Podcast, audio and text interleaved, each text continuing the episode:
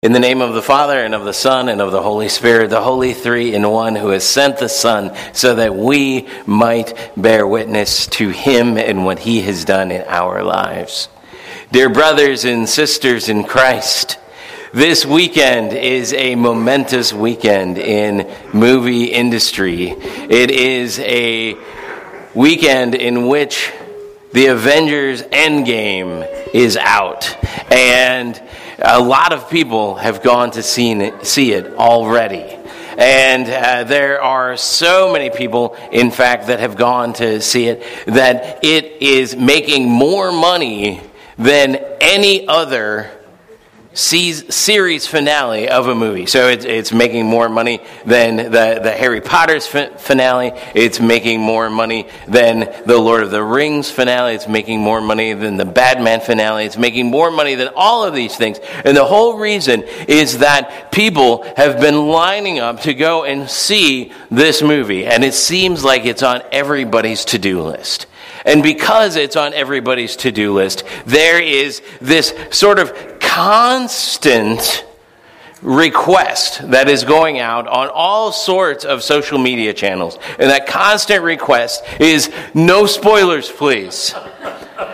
Please don't tell me what this movie is about. Please don't tell me how Thanos dies. Please don't tell me if Thanos dies. Please don't tell me who dies. Please don't tell me who rises again from the dead. Please don't tell me any of it. I want to go and experience it for myself.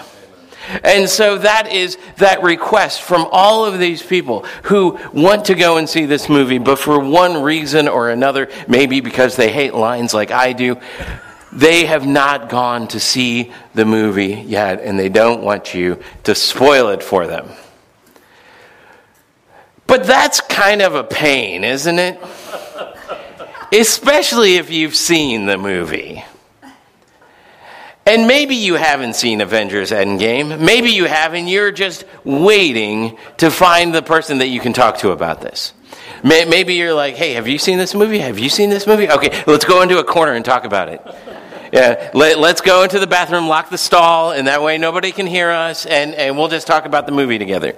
Because there's something joyful about being able to share that experience, whatever it may be. Maybe you don't care about Marvel superhero movies.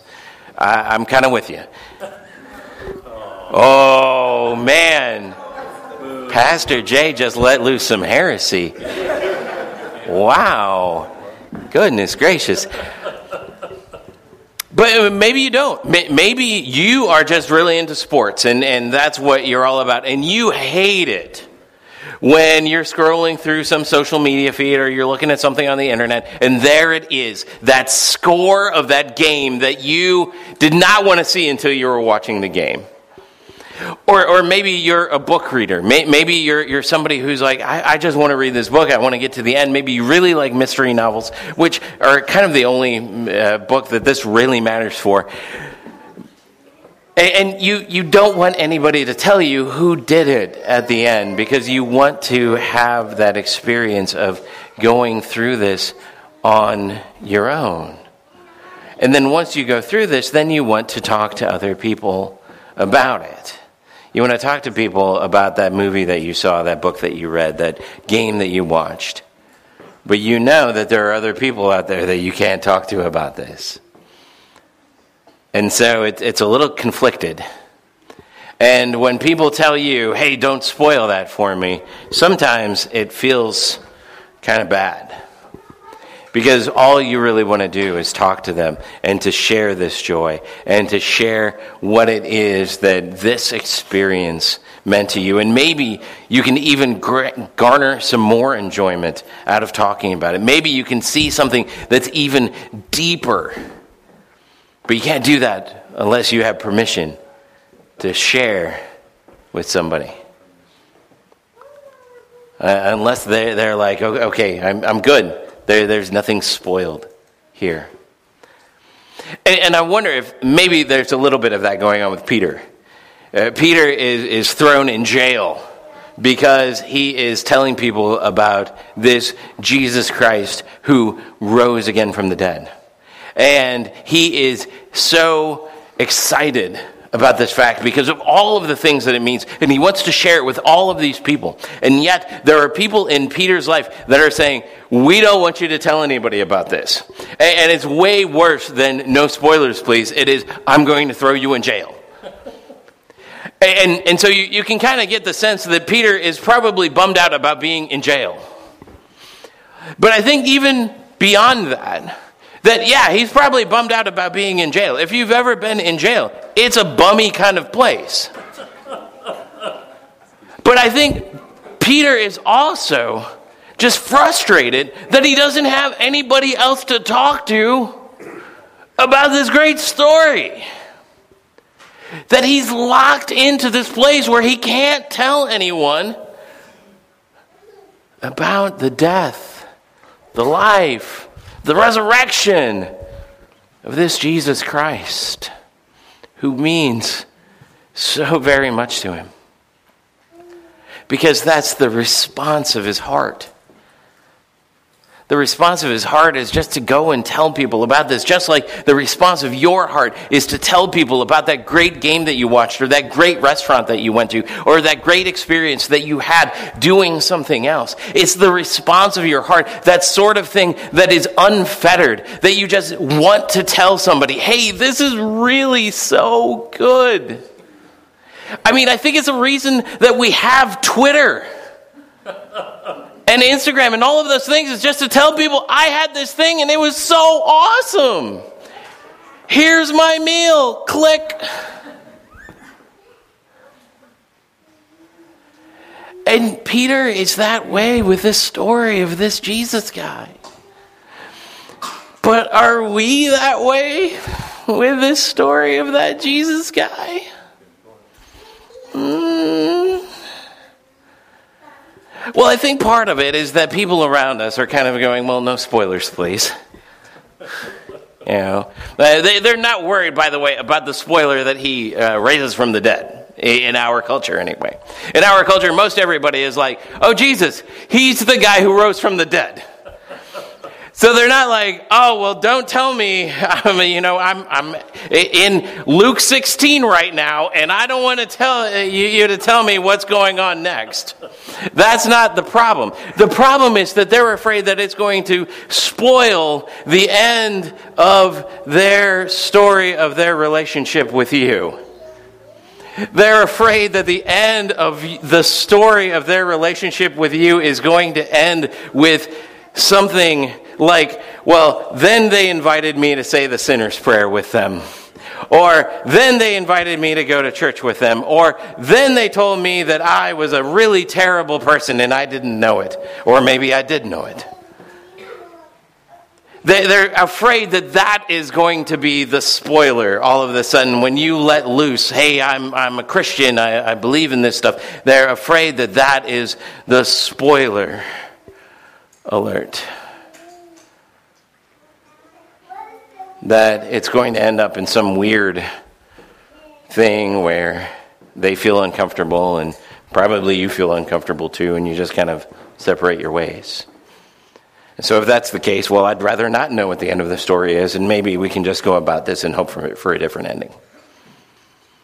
And so, we're, we're a little bit kind of like, oh, well, I, I, I think that other people are afraid that I'm, I'm going to spoil things for them if, if I give witness to what I believe. But I think another thing that we're afraid of is that uh, we, we're talking about the wrong story. I was an English major in my undergraduate career. And being an English major in your undergraduate career means that right around this time, or right about finals time, eh, you are writing papers and you are taking tests concerning stories. And if you're a bad student, which I was sometimes, that meant that you were kind of, well, making up stories in your own mind in order to put down something on a test. And so, so you're like, well, what happened in D.H. Lawrence's novels? Well, aliens appeared. they don't, by the way. Yeah. What, what happens at the end of Leaves of Grass? Well, Walt Whitman does something that you would never believe. Walt Whitman goes and, and he looks up some stuff on the internet and he just, you know, eh, that kind of stuff. We're afraid in some way that, that we're supposed to be making up some answer about our Christian lives when we talk to other people about Jesus. We're afraid that somehow our witness is supposed to be something like, well, I was a really bad person. You know, I was uh, addicted to drugs. I was um, you know, cavorting with all sorts of people that I shouldn't have been cavorting with. I was doing all of this stuff. But then Jesus came into my life and it all turned it around. And now I am a billionaire who has a strong marriage and a kid on the way. And as funny as that sounds, it's sort of the cultural line that we feel like we're supposed to tell people. We're not supposed to tell people our true witness.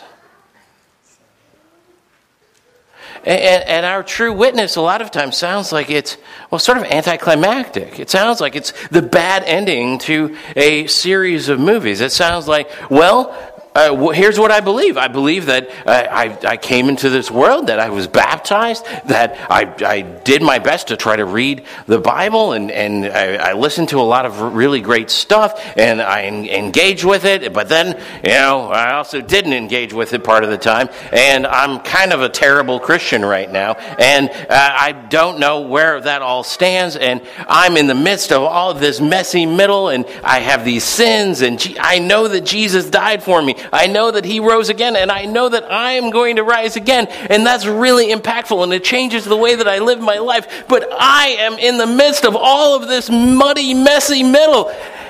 And we go, is that supposed to be? Can that be my wit? I, I don't know. And so what we do is we, we end up, we, we start telling these stories about like how, oh, back then, you know, I, I used to sin and now I don't anymore. Which, let's be honest, you sinning back then and not sinning today, uh, Avengers Endgame is probably a little bit more realistic than that.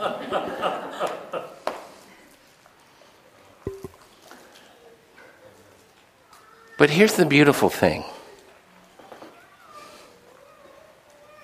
the response of your heart to Jesus is enough.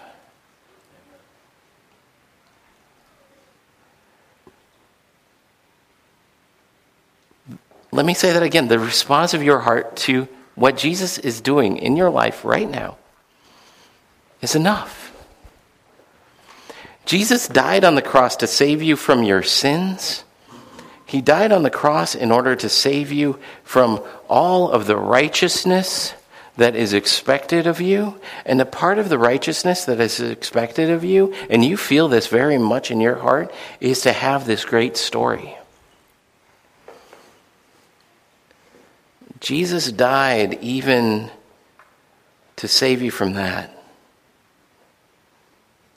So that you don't have to try to make up a great story.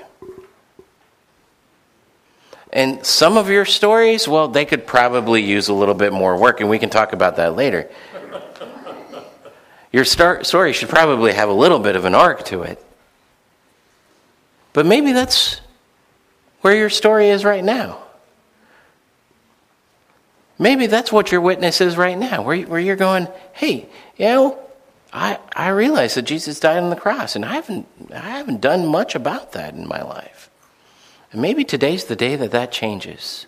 Maybe I've been trying to do this for three days. Maybe I'm going to try to do this in three days. Whatever it is, Jesus has died on the cross in order to make your witness acceptable in the sight of God. In the same way that Peter's witness in front of all of the Sadducees was acceptable in the sight of God.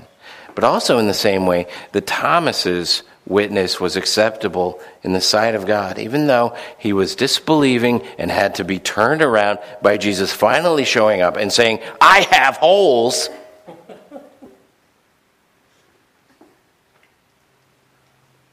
Your witness today is acceptable. Not because of your witness, though, but because of God's call. Because God has called you into his righteousness. Your witness is just the response of that. God's call to come and be forgiven, forgiven. That's where it all lies. So may you go out this week owning your witness. And may that witness to others and to yourself about the call that God has placed on your life. Amen.